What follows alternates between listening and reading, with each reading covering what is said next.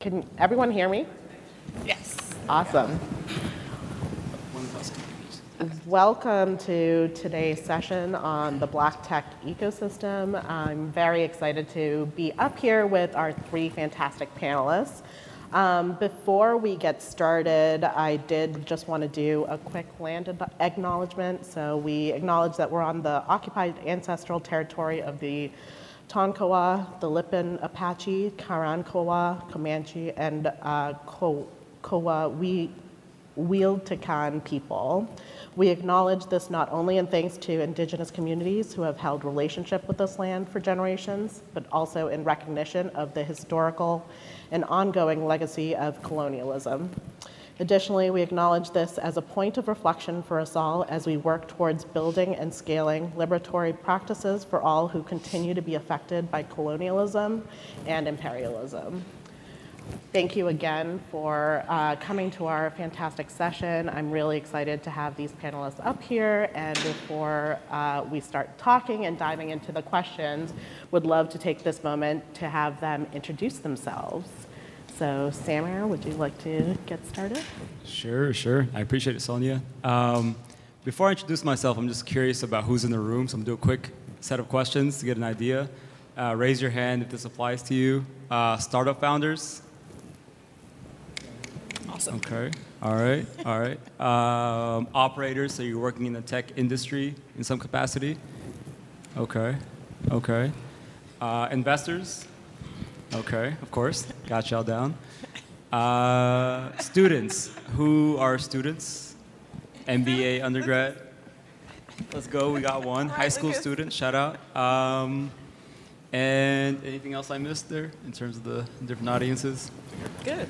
We got 100% humans here. Yeah, humans. We got humans. All right, bet. We're all out here. Um, awesome, awesome. Thank y'all for, for humoring me. I'm Samer Yousif, uh, interim CEO of Black VC.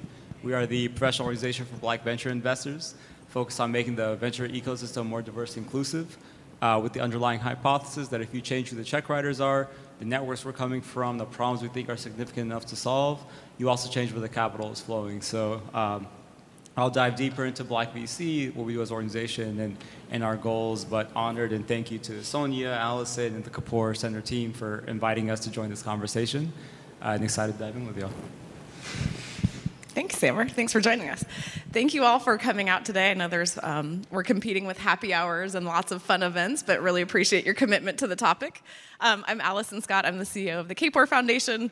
We're based in Oakland, California. We're focused at the intersection of um, racial justice and technology, um, and very committed to addressing biases and barriers across every stage of the pipeline, from early K-12 computer science education all the way to uh, venture uh, and entrepreneurship. And thrilled to be here today. All right. Thank you, everybody. I'm Kennan Scott, he, him. I'm the Vice President of Bitwise Industries Oakland. Uh, Bitwise is founded in Fresno. We're about to celebrate 10 years of really being not only just a tech services company, but being a social impact company that is built around the premise that we have the ability in our community. We just need to provide opportunities for those folks to get access to jobs in the tech industry and access to jobs at Bitwise. So I have been working with these wonderful individuals for years since I was a K 12 instructor myself. And so I'm so excited to dig in and talk to you guys about this topic because it is near and dear to me. Wonderful. And um, I am Sonia Koshy. I'm the Chief Research Officer at the Kapor Center. Um, so, just a little bit of the genesis of this uh, particular panel is that the Kapor Center had put out a Black Tech Ecosystem report early in 2022. Um, and then, uh, probably end of 2022, beginning of 2023, Samer at Black VC um, and his team had put out a state of uh, black venture uh, black venture uh, report as well. And so this was just a timely um, opportunity for us to really look at what is the state of the black tech ecosystem and the numbers, the data, and now it is time for solutions. What do we do in order to move the entire uh, ecosystem forward? And so, with that, a little bit of the agenda, we will uh, do a little bit of a dive into the report. Both Allison and Samer will talk uh, about the numbers and their findings from the report, and then we will have some time for uh, conversation and discussion questions, and finally open it up to the audience for any questions from you all. Um, so I will hand it to Allison. Thank you, Sonia. Um, so definitely just wanted to start the conversation with a little grounding in the current data um, on the state of the black tech ecosystem um, and really want to get to solutions. So we will definitely have time for that at the at, in, in our panel conversations. So when we look at um, early K-12 computer science education, despite um, decades of investment and um, commitment to this principle around expanding computer science education, uh, we see that there are still significant disparities in access to computer science in um, from K all the way through 12. Um, black students are still um, significantly underrepresented, um, particularly in AP computer science courses. Um, across the US, just 715 black girls participated in the AP CSA course, which is one of the predictors of um, going on to major in computer science in higher education. Um, and I think the most recent data is like 50, around 53% of all high schools in uh, the country offer any sort of computer science education if you're a black student, you're much less likely to attend a school that offers any computer science course at all. Um, when we looked at what was happening in the post secondary space, um, we also saw that the percentage of black students earning computer science degrees has actually decreased since 2016 um, which was a really troubling trend for us. Um, and the increase, on the one hand, of, of CS majors, so there's obviously a huge demand um, and interest in majoring in computer science, um, but black students earning CS degrees has actually decreased by uh, 0.7 percentage points. I love that people appreciate the data. This is great. Um, and in the non-traditional pathways into tech jobs, uh, despite the promise of, of, alternative educational pathways, we see that racial disparities still exist in boot camps and apprenticeships. So um, we, there's a lot of, of, work still to be done there and really excited for the work that Bitwise is doing and, and leadership in this space. Um, this is really hard to read, so I'll just kind of walk you through it. Um, and despite many, many, many years of um, conversations around diversity, equity, and inclusion in the tech sector, we still see that uh, black talent is underrepresented across the entire tech workforce. Um, and the chart on the left um, shows some of the, the major companies, so Google, Facebook, uh, or sorry, Meta, LinkedIn. Um, we've seen very little progress at all in black representation. That's the red line that you can barely see, but you can see that there's not a trend line of increasing at all. Um, and the blue line at the top is uh, representation in the overall workforce. So we're still significantly underrepresented um, amongst the, the largest, sorry, the largest tech companies. And the last slide, as we think about um, entrepreneurship and venture capital, um, despite, uh, again, a lot of commitments that happened after the murder of George Floyd, we actually see that there's been a decrease in the amount of investment of uh, U.S. venture, venture capital to uh, black entrepreneurs. So 215 billion invested overall in 2022. Um, just 2.25 billion of that went to black entrepreneurs. Um, so the overall sum of this is that, again, despite a lot of attention, a lot of um, commitments, we have seen very little progress, and that's why we wanted to talk so much, talk today about um, uh, solutions and where, where we go from here. So I'm actually going to pass it to Samer to talk in a little bit more detail about the black uh, venture space.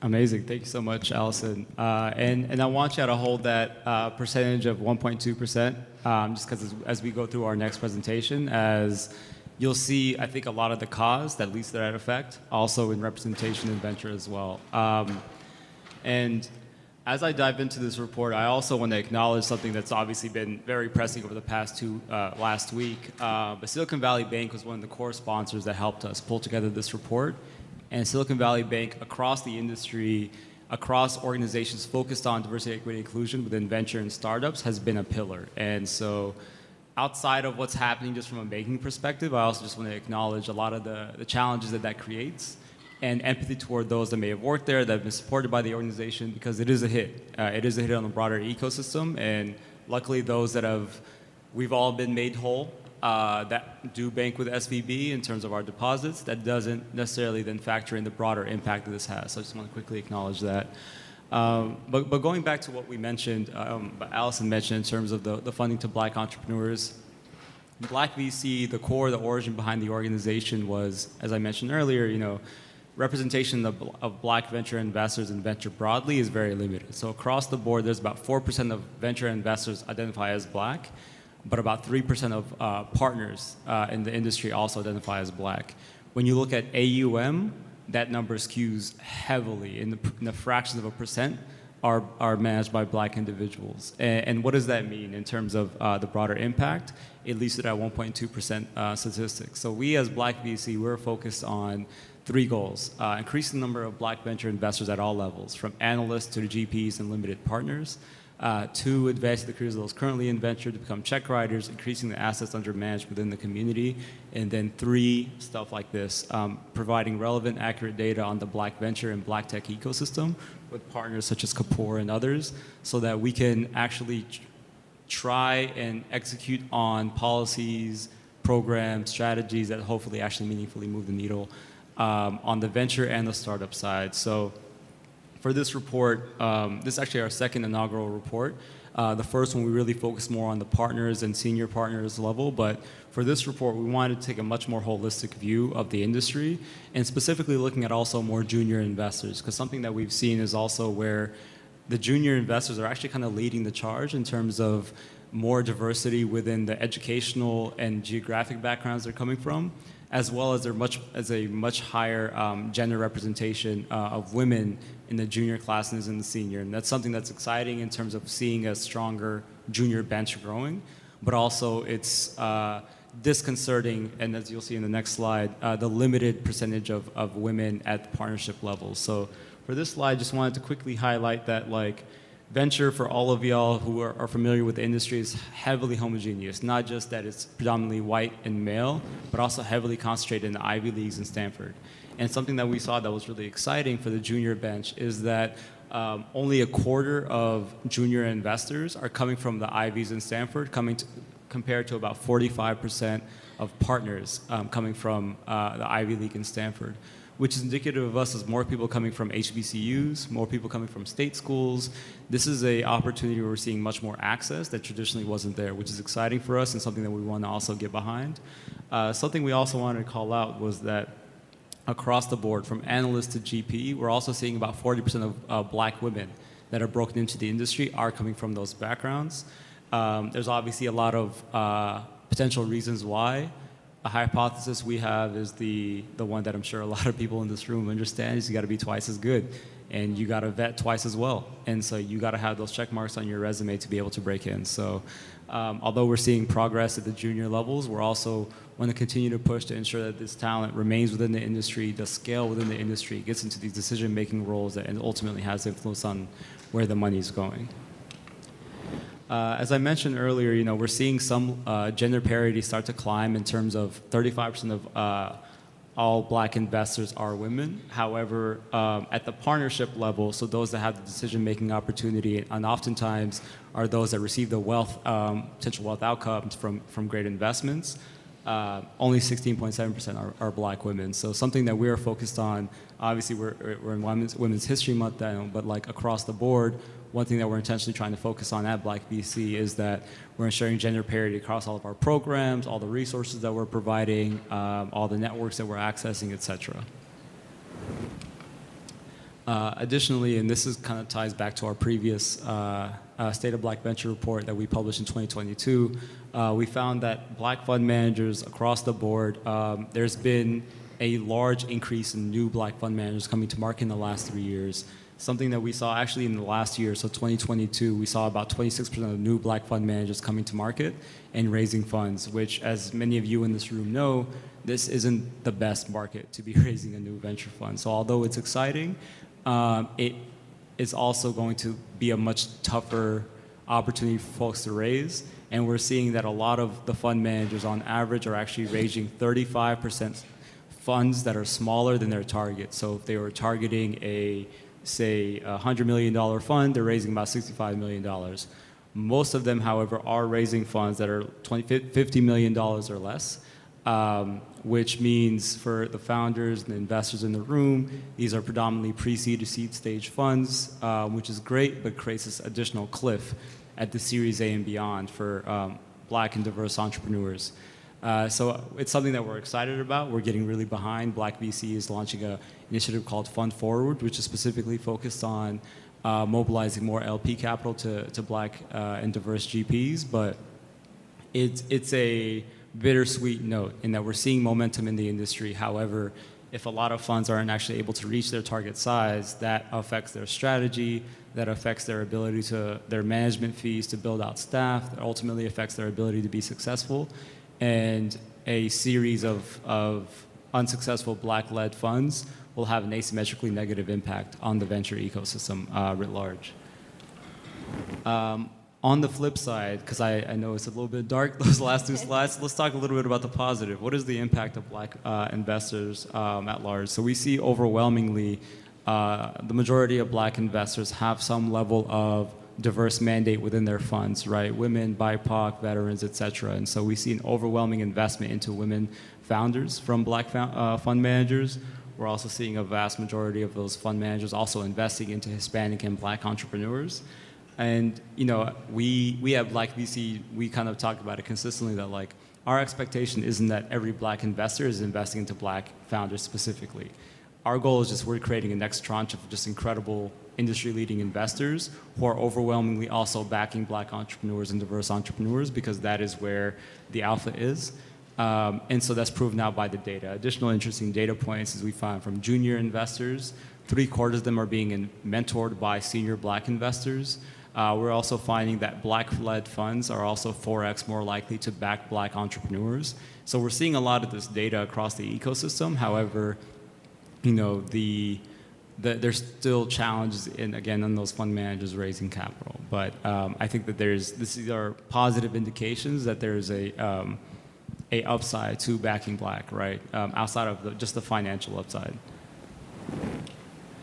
Uh, and as I mentioned earlier, those are some of the statistics in terms of three quarters of, of junior talent being backed uh, by black uh, mentors. Also, just across the board, black investors writ large are more likely to 3x more likely to back uh, black founders. And so this is a, although we're still a smaller subsegment of the ecosystem, we're punching much uh, above our weight class in terms of impact. And I will hand it over. Yes. No, you're good. You're good. Just keep it on that yeah. slide. I will keep it on that slide for a second. Cool. Great. Um, so I'm going to kick this discussion off with a question for Allison. So um, the early end of the spectrum around um, K-12 education. So we've seen a shift in the landscape over the last year since, since we even put out this report with um, increasingly polarized times, particularly in public education. Um, so states are banning classroom resources aligned with critical race theory, despite the fact that it's not at all aligned, but organizations are also cutting back on DEI programs, um, public institutions, um, and then there's little pr- progress that's been made to address the systemic, systemic inequalities.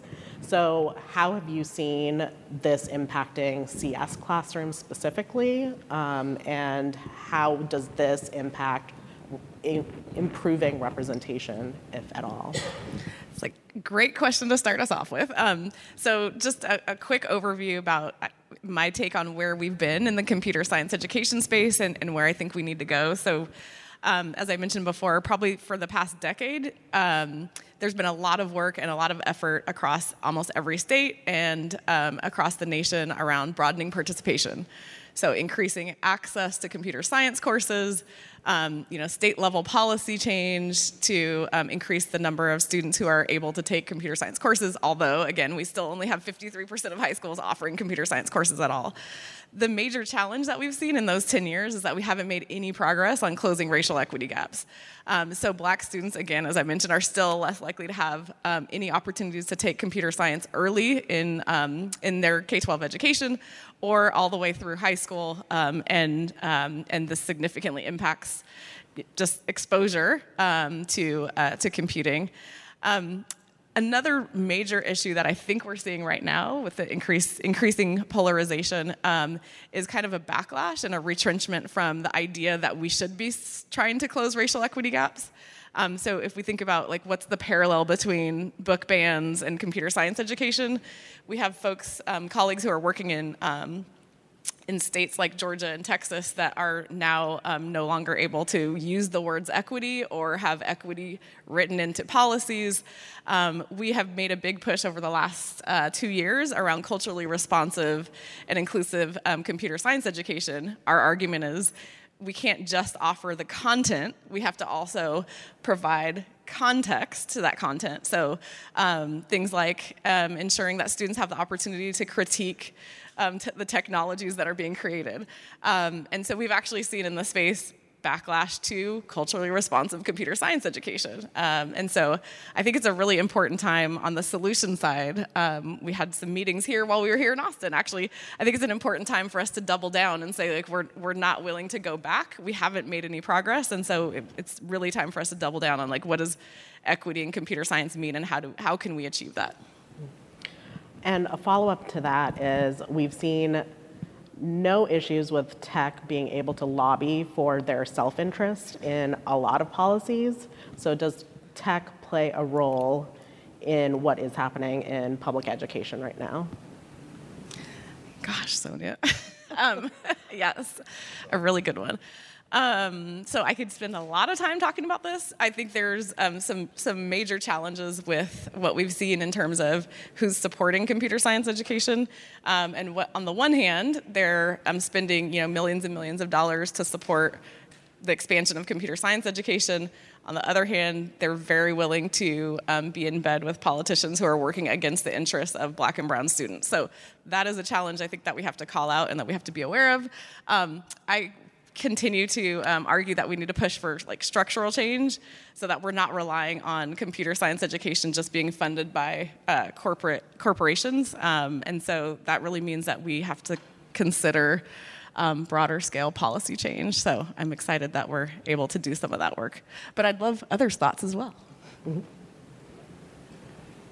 yeah i mean for me as someone who worked with both of you in the k-12 sphere culturally relevant pedagogy or the ability to make computer science relevant beyond the code is essential to providing students with a level playing field, right? They have to understand that what they know intrinsically, what they brought to the classroom from their journey to the classroom, their journey home, everything that's happening at home, everything they see is valuable in the lesson. It's applicable to the computer science, to the, the computational thinking, right? I, I remember early in my career trying to explain, and I, just so those know, I, I taught computer science and engineering in West Oakland.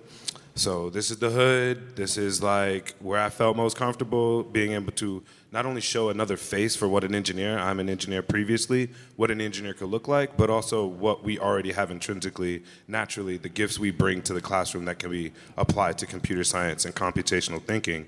And so I remember early on explaining to parents, because you know, you got a parent. And, and, and, for those who haven't read Ruha Benjamin's Viral Justice, check it out because black parents come to school ready to fight. I just want to make that very clear. White parents don't have the same experience. Black parents come to school with multi generational trauma from the educational system, and they are ready to get at your neck about why is my student learning this, and that can all all the way extend to engineering. So I had teachers come in, and so I learned right away. I have to explain why I'm teaching engineering and how they already actually do it in their practice, their design thinking. Shout out to my D school people. So like, I would always say, "Hey, you've got three kids. They go to three different schools." All three of those schools start at a different time. How the hell do you do that? And they would, you know, they would give me all their different ways in which they solve that problem. And I say, well, those are algorithms. You're actually working with pattern recognition. You're looking at traffic flows and deciding I'm going to go to this school based on the data that I know says if I try to go all the way to the west from the east, it's going to take me too long to come back. So I would always explain to folks how what we already have intrinsically, the knowledge that we have as, as people of color, as underrepresented people, as marginalized people, as low income, whatever descriptor you want to throw in there, is valuable in this class. It's valuable to this lesson. It actually gives you a heads up, a step up to say, oh, I understand that now because I can contextualize it in my life. If we take away the history, right? If I can't teach students about early comp, like computer scientists that are black and brown, if I can't explain that, well, we have solar panels because someone in Saudi Arabia realized I got a lot of sun and I need some power, then I can't start to engage those students in seeing themselves in that space. And so the first step is actually removed from me as a teacher, where I can say, no, look, there's a whole plethora of folks who have done this work before you. You're not alone. You have references like others have references. A computer science does, scientist doesn't look one way. An engineer doesn't look one way. We take that out of the classroom and teachers at the lowest levels are going to be struggling to get engagement, and we're going to see that trickle into high school. We're going to see that trickle into the UC and higher education, and it's it's going to be a cascade effect. Thank you. Sam, or anything else to add? Uh, I mean, it's it's a little bit removed, but I think obviously like the K through 12 pipeline and, and folks going to CS and uh, degrees ultimately do either become the founders of tomorrow, they become potentially investors, the operators, etc. of tomorrow, and obviously there's like we're kind of playing in this like to keep it real it's like a very privileged space right? Like venture capital is not serving most entrepreneurs right? It's not small business loans. It's it's a very narrow slice of the economy, of banking. However, it has an outsized impact in terms of like these companies end up defining society, right? Everybody here's phone is is led by, backed by a venture-backed company, right? And so like the the impact that this early stage kind of like early learning K through 12 college has on the broader ecosystem is massive, and I think you know we're although we're kind of still playing at the margins to a degree, we have we it is felt right. CRT and like access to real education in Florida and Texas impacts the broader ecosystem, and so I think it's it's important to have these conversations be held together. Great, thank you. So now shifting into um, kind of the next level of this pipeline, um, Kennan, so we've proposed solutions for broadening participation with traditional post-secondary pathways and also alternative pathways. But we're still seeing black students who've been failed by both types of institutions. So what is the paradigm shift that's required in these post-secondary um, paths to hold both the in institutions as well as the individuals accountable to make a change?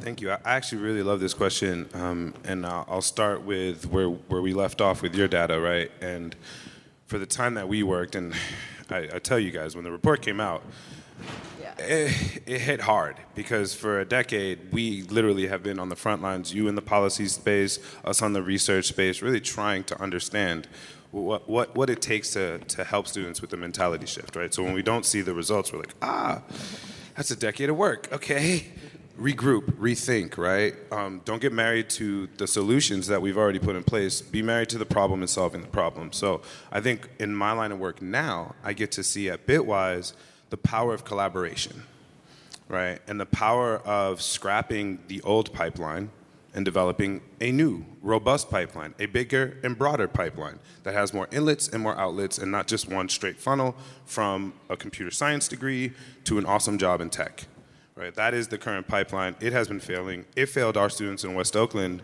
and I didn't find out until I followed them all the way through to high school. So for, for my journey, I started in the classroom, then I worked at a district level to understand what the barriers were for high school students, because I had been basically selling wolf tickets to middle school students for years. If you learn this, you can get a job.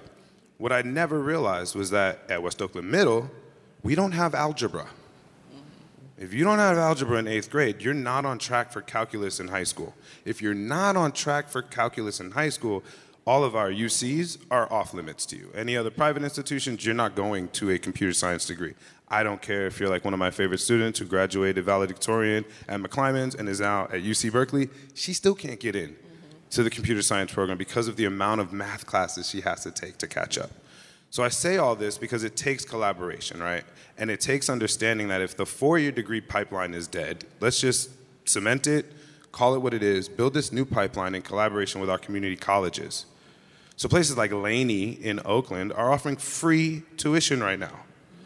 That is dropping the barrier that boot camps have had before, where it costs $10,000 to enter and graduate without a job opportunity. We're now saying at Bitwise, let's form together with our community colleges. And we have a wonderful example with Calbright that is putting a lot of other institutions in the town, Oakland, on notice that they can do it too.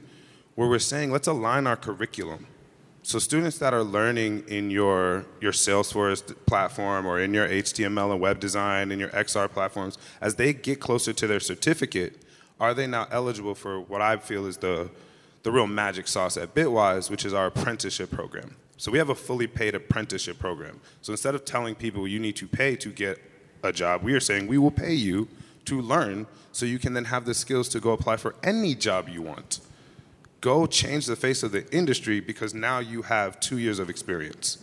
And so we're working in collaboration with community colleges and other organizations in our ecosystem to create that on the job platform. Like we're saying, hey, if you've su- succeeded at Hidden Genius Project, then chances are you can apply for our apprenticeship program and now you can be on a track to a job without having to go through the old pipeline of the four year degree and the many barriers that that now has presented in front of you dating back to when you were 12.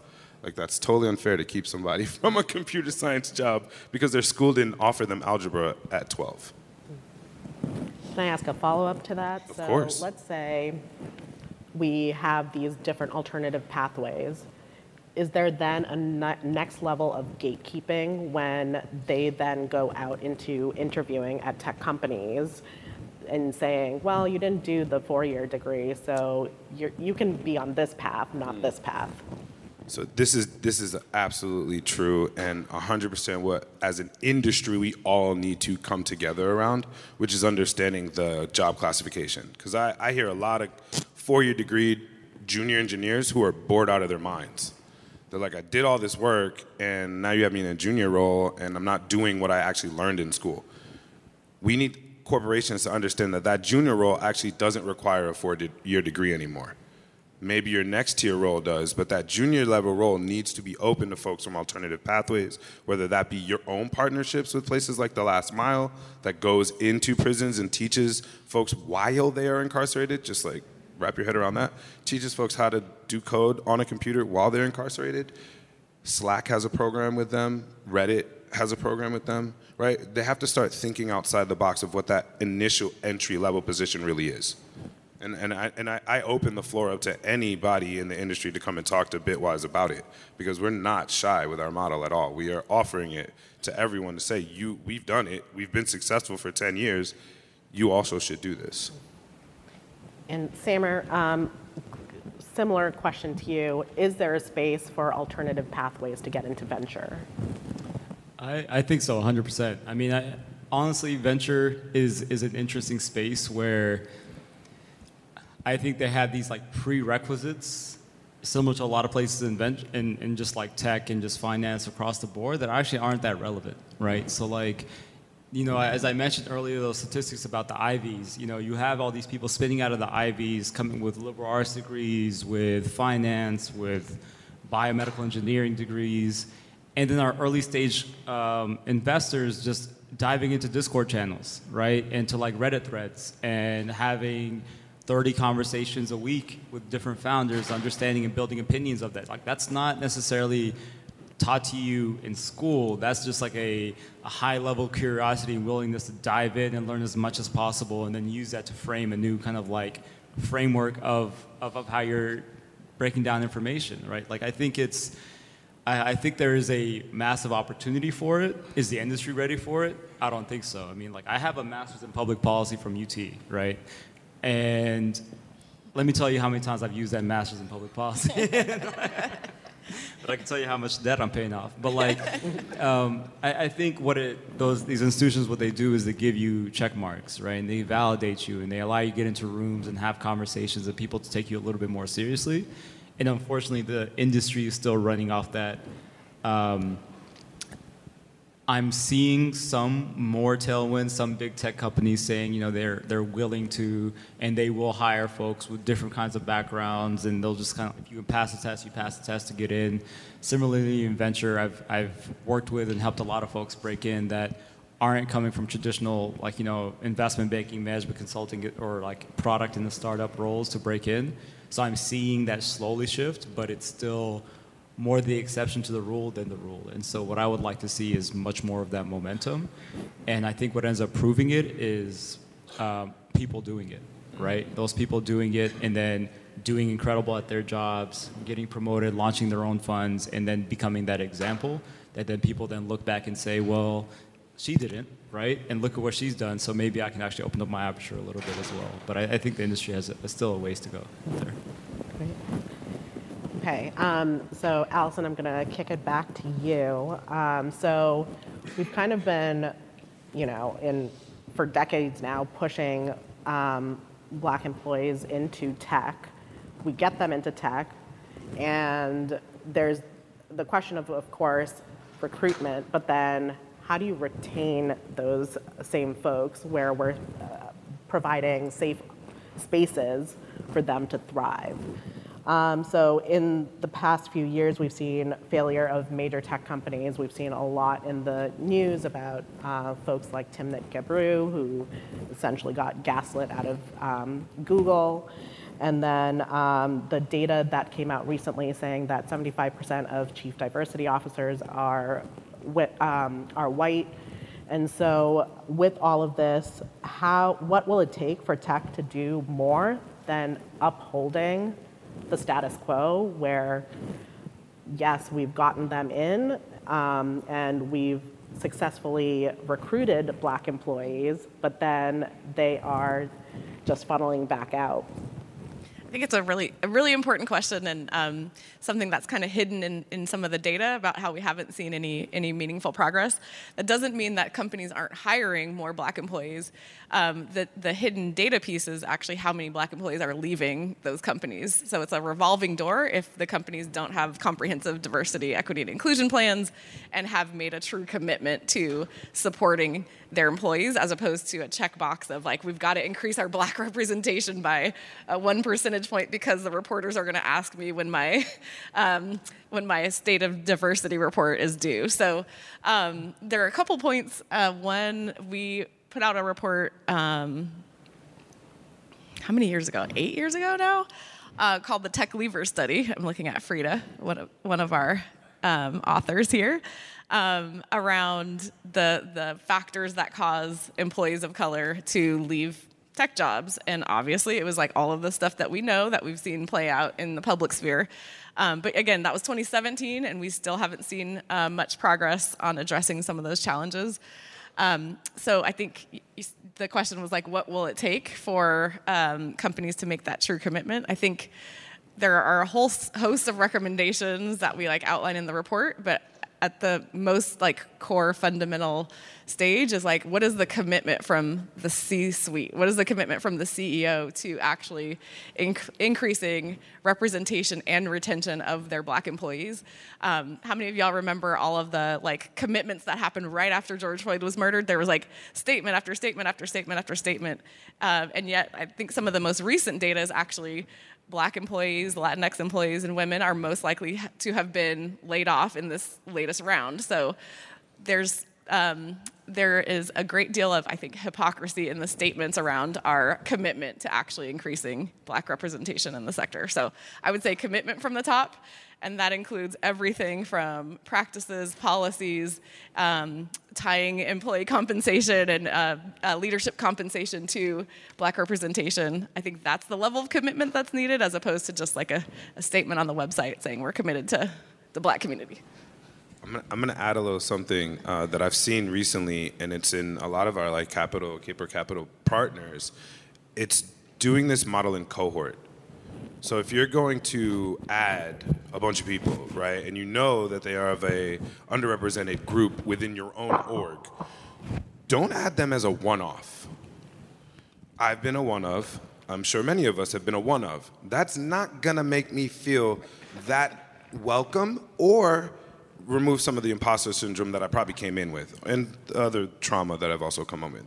What I've seen, and, and Bitwise does a good job of this, is when we have cohorts, I'll shout out Airbnb as well, with their programs, they, they also have a good job of bringing in multiple, 10 to 12 people at a time that represent this group that you're trying to move the number on, you know, validate your statements, do as you say, all these things that you're working with bring in multiples so that they don't they have a community already as you walk in the door. I already know i got 12 people. We've been through this program together. We know each other. We done talked. We done built.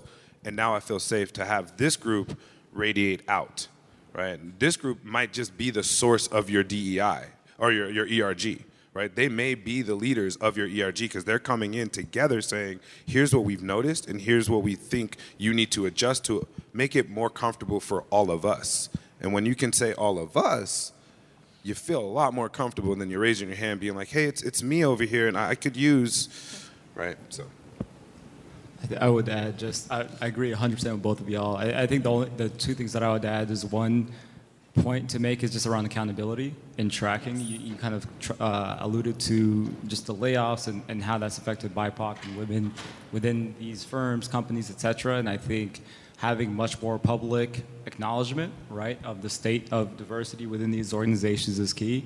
I think the second point is also around. Uh, at Black VC, we very rarely make the argument that like you should hire black or fund black fund managers because it's the right thing to do. Because like mm-hmm. that's great until your main bank collapses, and then you're going to shore back up to like your safe harbors, and those might not be BIPOC or women-led, right? And so like what we try to always make the argument of like this is financially the right decision to make, right? Like you're trying to expand to this population, well, you should have people from that population that are available, right? That are within your organization that can kind of connect to, recruit, sell, raise from, deploy to, etc.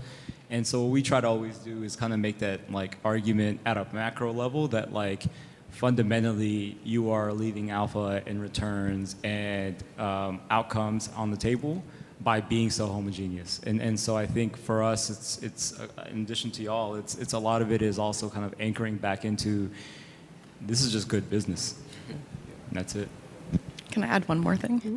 One more thing I thought of as you both were talking was um, like, what's the value proposition to black employees? So when you mentioned Timnit Gebru, I was thinking of, you know, on the one hand, what we're told is that these tech jobs offer these great salaries and great perks, right? But on the other hand, are we always driven by uh, economics or are we also driven by values and philosophy? So like if we're not aligned with what the company's doing like who wants to work at facebook if facebook is like has a, an outside sorry if there's any meta. If it has like an outsized negative impact on our own community do i want to work there just to collect this paycheck? And i think that's something that the industry is going to have to reckon with and that's i think a really promising opportunity for investing in black entrepreneurs investing in values aligned businesses and startups um, to kind of you know create a new ecosystem as opposed to the old model of, of these large tech companies that might not be aligned with our values. Great. Okay, I'm um, going to be mindful of time, so I am going to skip right over to the last question, which is um, if you had to bet all your money on one call to action, what would it be and why? Who wants to start? I think about it first? I did. Okay. I'll start. I'll start. I'll start. I'll set it off. Um, I did. I did. To to just preface, I had an answer to this. And now you're changing it. And now then I came to it. South by Southwest, and I went to the Tulsa House. And so anybody who was at the Tulsa House, you might understand what I'm feeling exactly. Um, the one thing that I, I really want to. Oh. Yeah, there we go. That's AI, y'all. Come on. Did I say anything like Siri at all? Like, really? Let's talk about it. But Not even close. Um, what Tulsa? No. Okay. Just making sure we ain't being followed. But what I left that th- those those sessions with was this idea of collaboration over competition. Uh, and if I could leave everybody with one thing, it's that if we look at ourselves as a nation within a nation, as enough, we have enough, we are enough, we've been enough, we will drop the scarcity mindset and we will start leaning into each other and our networks and the brilliant people next to us and asking the question of how can I help you? How can you help me? And how can we move all this forward? So, collaboration over competition, we are enough. We have enough and we've been enough. How am I supposed to follow that? Should I, exactly. Should have gone last. Shout out to Tulsa House. okay, you gotta go next. All right, so thank you for that. Um, I'll go a different route, um, and, and I think we're, one thing we're focused a lot about at Black VC right now is the Black funder ecosystem, fund manager ecosystem, specifically limited partners, right? So I think that there's ultimately in the venture capital space, LPs have some of the most influence over general partners, where they're backing, how they're hiring, et cetera. Not specifics, but they set the tone. And you know, there's a lot of history from university endowments to public pension funds, which are arguably some of the largest concentrations of black wealth that is not going to black founders or black fund managers. I think there's an opportunity to really move the needle, even if it's marginal, um, to exponentially increase the amount of capital going to just BIPOC uh, fund managers in general, which does trickle down to the entrepreneurial community. So my call to action would be LPs, in whichever capacity you are, you also have an obligation uh, to play. And shout out to the to the Kapors for the, the massive uh, influence and impact that y'all have had in the ecosystem. And I think it's kind of setting the tone for a lot of the other spaces. And so, one thing that we're focused on a lot is how do we start to shift the needle on the LP side of the table to back more diverse uh, uh, fund managers. So my answer is actually going to be similar to yours.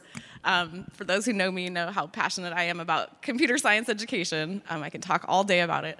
However, if I had to make one bet, I would come back to where you just left off and where we were talking about creating a new ecosystem. So our partners at Kapor Capital, um, Brian Dixon and Ulili Onovakpuri, just raised $126 million. They're both black, so one of the largest black-led firms.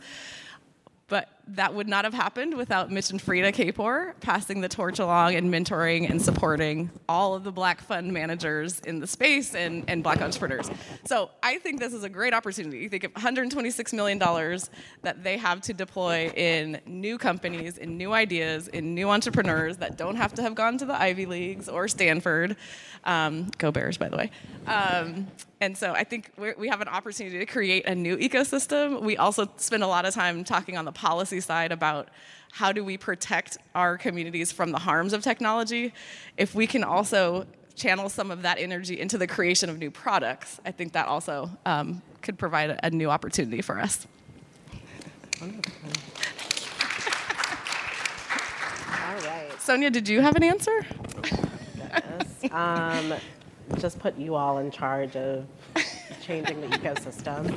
Um, I mean, I, th- I think, you know, you all come at it from very different spaces, and I think that what is very um, prominent is that there are major issues that need to be addressed at each of the spaces that you all work in, um, and also take it from a truly ecosystem perspective. It's not like if you change the individual skill level, that is what's the magic ticket to getting everyone. Um, uh, an equitable space in the industry. And I think that that is something that um, the Kapor Center has been kind of leaning into more and more, which is how do we get community involved, how do we get institutions involved, how do we get industry involved, but also how do we get policy involved to really shift that landscape.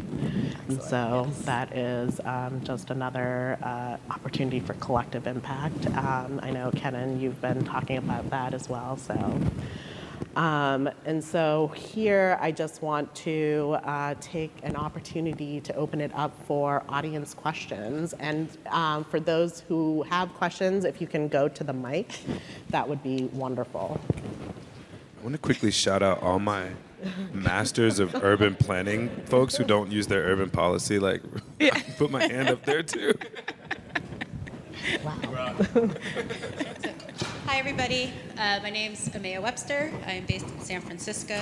I work for a nonprofit tech company um, doing child helpline crisis support and uh, climate tech, which awesome. If anybody's looking for jobs in tech, nonprofit is the way to go. Decent salary, more flexible. Just saying. Um, I have a ton of questions. I realize it's not just me in the room, so maybe I can chat with each of you afterwards. Um, but I think one of my biggest questions is we're pretty dedicated to diversity and inclusion, and we're pretty dedicated to not just saying that, um, but we struggle to actually get applicants. And so I was wondering if there was any advice you could give. Like, we have adjusted our job description um, to take out like labels and how long you need to be doing things and certain degrees. Um, but if there's any other advice we'd have over language to use, we've also tried to do more like diversity and inclusion job boards. Um, but if there are any that you would recommend, um, because like like you said, it's easy to put it on your website. It's easy to say you do it. Um, it's even easy to want to do it, um, but actually doing it um, is hard. It turns out, and now that I'm looking at the numbers, I think I have a better understanding of why. Yeah. Yeah. So, anyways, I'm rambling, but thank you. I have, Thank a, I you. have a suggestion of a place where you can go. Uh, a wonderful group, Opportunity at Work. They have what is called the STARS program. Uh, these are folks that are vetted by them, supported by them with wraparound services, and they're given the opportunity to learn. They go through programs like ours, so they're very highly qualified, and they have a whole board. I think it's called like Stellarworx or something of that nature. It's through Opportunity at Work. You can post there as an employer looking, and you can also search their job board for applicants. And I'm not being rude. I'm taking notes on my phone. I appreciate it. Um, so my name is Dara Presley. I'm the director of UX at ICF. And I want to say that like there's two comments. So the first one is that we actually don't need to just hire young people. We actually need to get leadership positions. So like since I've had my department, I now have a department of 40. It is the most diverse group in the in our org um, that I've seen. Um, I intentionally try to hire a lot of different faces, different shapes of bodies, et cetera. Um, but the second is also because we work.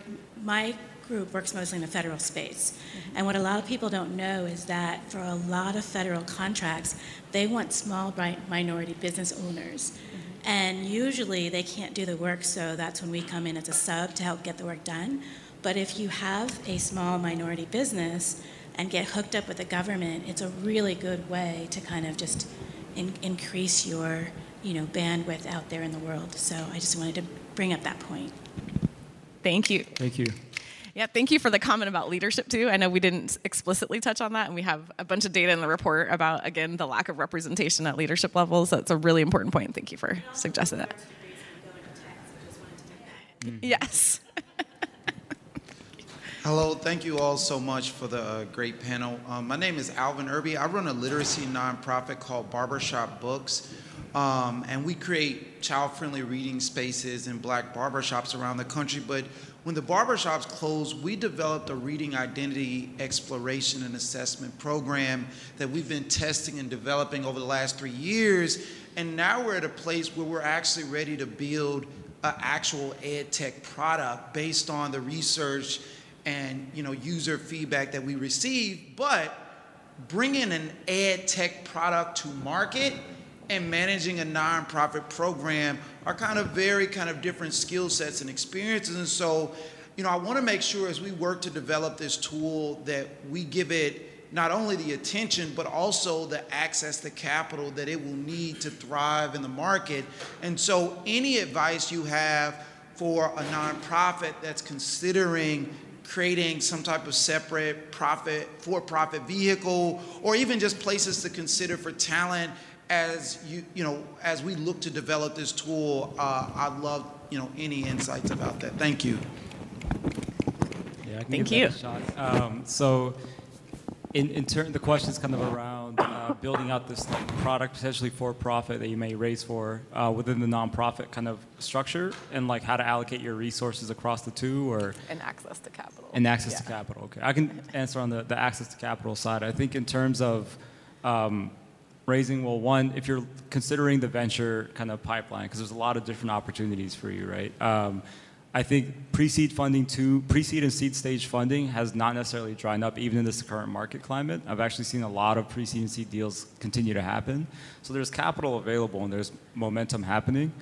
I think um, as Black VC is a nonprofit, right? So we do I do a lot of nonprofit fundraising.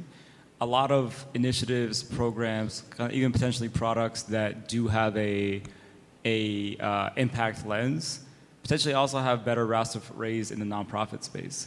And so I wouldn't necessarily kind of block out that there's opportunity to raise grants from foundations, from family offices, from other organizations that are interested, even to like help you set a floor, test this product, um, get some runway, uh, get some backing to build on it, and then you know you may reach a level of viability where this is venture scalable, and you do want to go get you know venture backing. Um, but I, would say I would say that there you don't necessarily have to separate the, the two at the jump because it seems like there's a lot of alignment between them at the jump right now. Thank you. Great. Hi everyone. Uh, thank you for this panel today. Uh, my name is Brian. Uh, I'm a portfolio manager by trade, managing both institutional and private client money, more so institutional now. Um, so my question is, first, like as a portfolio manager, you see that there's a lot of red tape to get to that kind of black fund manager, um, uh, I guess, allocation for institutions, right? We have to go through a, a, big due diligence process. Usually it's because of, oh, you don't have the tenure, or you don't have the background, or you don't have the team, or whatever else it may be. Um, so, accompanying that from a VC standpoint, but also from a tech standpoint, how can we expose um, the people who want to get into VC or tech? Because I'm, I'm a big proponent of exposure leads to expansion. Um, and so, how can we uh, give more exposure to our young adults who are still getting into these fields? How can we actually empower those people? I'm only 26 myself, so I got a lot of work to do. Um, so, I, am just trying to be another conduit in the system. Thank you. I just have one suggestion. Nate's to hate me for calling him out. Um, so at uh, Kapor Center, we have a summer fellows program, and this is just, I, sh- I shouldn't say just, it's a program this summer. I think we're looking to um, support 25 fellows who are coming from a, a wide variety of different backgrounds and get exposure to the space through like a summer internship. Um, uh, the unfortunate thing is that we are one of very few that has those kind of opportunities. So I think that's a great opportunity for the the sector to really expand on um, those types of like training opportunities. I think my response actually a little bit off, but you mentioned that you're um, uh, at an institution kind of also allocating capital, and, and, a lot of institutions don't have the capacity to be able to back funds that are sub a certain amount. There's restrictions on what percentage of the fund you can have, and that's a lot of the reason that we hear from folks. I know that's built into a lot of the investment policies. I know a lot of institutions, um, not a lot, but a, a, small percentage of them have started to build out and approach kind of fund of funds where they're actually able to take a, the position that they can and get exposure to a lot of different funds. And so I think you, you personally also have an interesting position to play in the ecosystem. Um, and at the very minimum, you just having awareness of the space and being able to have those conversations internally, because think can have a broader impact that might not be felt immediately, but slowly, you know, over a few years, you know, you might start to see that institution start to shift. So you both added something that I kind of want to shout out to the, the brother who had the question before. Yeah, yeah, yeah.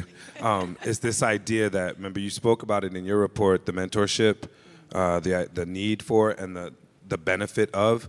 Check out places like 4.0 out of New Orleans. They, I said it like that for a reason. But check out 4.0 out of New Orleans because they will provide you with mentorship for a year to really help you take that next step. Also, check out check out Camelback. Are they still out of Oakland? Do they still claim Oakland Camelback? Check out Camelback. I, I applied for them a million times. I can tell you how it works. hey y'all, I just want to say thank you. Um, one, so my journey is a little bit different. So I used to be a biology teacher, so I understand the pedagogy and the data. Um, and I used to work in tech. So like we're a huge tech company, so I transitioned from teaching to tech. And I understand the layoffs, y'all, because they got me, okay? but um, I understand it from both sides. To my students will be entering college next year, um, and so I think I also just I'm really rooted in community and collaboration because my students, when they see tech, they think of Miss Jenkins mm-hmm. because I was the okay, y'all. I, I, don't work in teaching anymore. I'm going to tech, y'all. And I literally interviewed one of my students' moms, And so I think I just need advice on like how can I pour into community now entering in this space. I'm viewing it as like a new chapter, and I'm only 24 too, and I have my master's in teaching. So I understand like all of it and thinking about going into the adjunct space like in this transition part, but I also understand some of my students they're not going to university, they're going to community college. And coming from like a HBCU, coming from Prairie View, seeing like these opportunities don't come here. Not because that, oh, we don't know what it is, it's because like they're not coming. Mm-hmm. And so how like using all the knowledge that I got from working in a Fortune 100 company, having those opportunities, having the knowledge of what like the hiring process looks like, having the knowledge of like what the hiring managers' names are, what the diversity managers and leaders' names are, and like I'm not just gonna keep that knowledge for myself. I know it's so much more bigger than me. It's for my students. Like they will be in the same places that I am in, and so I think I just need a little guidance. I'm like, you're a star. Um, your your heart and your energy is in the right place. You already are a pillar of your community based on those young people seeing you as such. Mm-hmm. Their families probably also see you as such. So don't lose sight of the power you already have, the impact you've already created. And now it's time for you to just focus in on what that avenue looks like, where you think you might be able to, to what you might be able to create, whether that be a nonprofit, a school, a program, a, I think you should just go on a speaking tour. I'm gonna be a honey with you. so I think I think the the sky's the limit. You you said you're 24, so you got time. Like I said to my panelists earlier, don't get focused on the problem and this one solution. Get focused on solving the problem, and I think you'll find a space that opens up for you that you just naturally fit in. Brilliant. Thank you. We probably have uh, time for one more question. Maybe we can. T-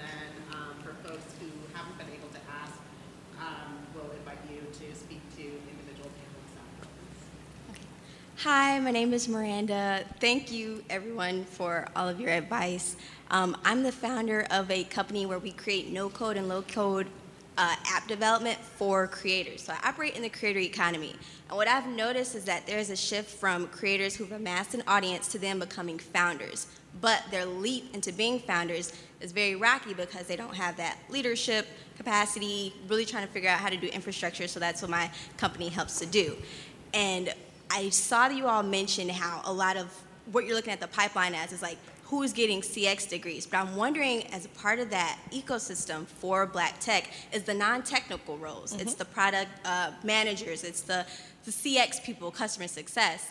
And so my question is, how are we cultivating digital literacy especially we're in this field of a like the the mm-hmm. time of AI and it's really about the art of prompting not necessarily having those technical skills. So that's my big concern. I'm like yo I don't want for us for there to be even bigger racial disparity between our ability to create enterprises. And specifically for me for creators like especially black folks just creative and also innovators. But if they don't have that technical knowledge how do we close the gap between essentially the black intelligentsia and the black creatives.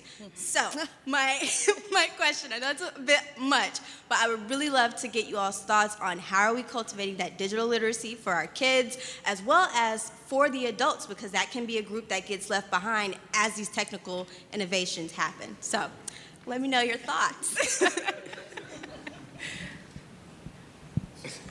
yeah, I know. Wow. Yeah. I just, I'm just like, as I sit here and listen to you, you all, I'm, I'm so stoked for where we're going. Those numbers are bound to change. Uh, we, once again, like, I think we have the power in the room. I think you, you, you, what we need to do is start to branch out and reach out to each other. So as you're talking about that, I'm thinking, well, Bitwise has uh, occasionally we do non-technical apprenticeships. Okay, so that's one avenue mm-hmm. that folks can get into. But then there's that overlap you spoke of, of like how do we get creatives to then also harness that that buying power? And I think of like, can I say Spill out loud? Is that possible? I don't. I think of there's there's spaces where that is being created. Yes where folks can not only um, you know, you think of the TikTok paradigm. I created this dance, now everyone else is getting famous for it. But how do we hold it so that I created this dance and now I created a movement, I created a dance studio, I created all these things based on my creativity. I think there are spaces that are being um, built for just that level of ownership and then you got to you got we have to figure out the mentorship. I mean, I'm I'm not gonna underestimate what an organic finding an organic mentor, someone that you feel comfortable speaking with, that you feel comfortable opening up with, and that does reciprocates that vulnerability with you, so that you can all really form a bond that allows everyone to grow further. I think I, I am just like floored by you all. So reach out. you said 24 and 26. Are you hitting? I'm like I'm 105. All for coming to the panel today. We are over time right now, but again, if you have questions or comments for our panelists, um, please feel free to talk to them. Um, and also, a plug right now, we have a, a book that's coming out that Mitch and Freada Kapor have just uh, put out, Closing the Equity Gap, and it is available for pre-order. It is launching it has already launched. Tom- so- Tomorrow. And there's a chapter on Bitwise. Um, thank you all for coming and thank you to our panelists. Thank you.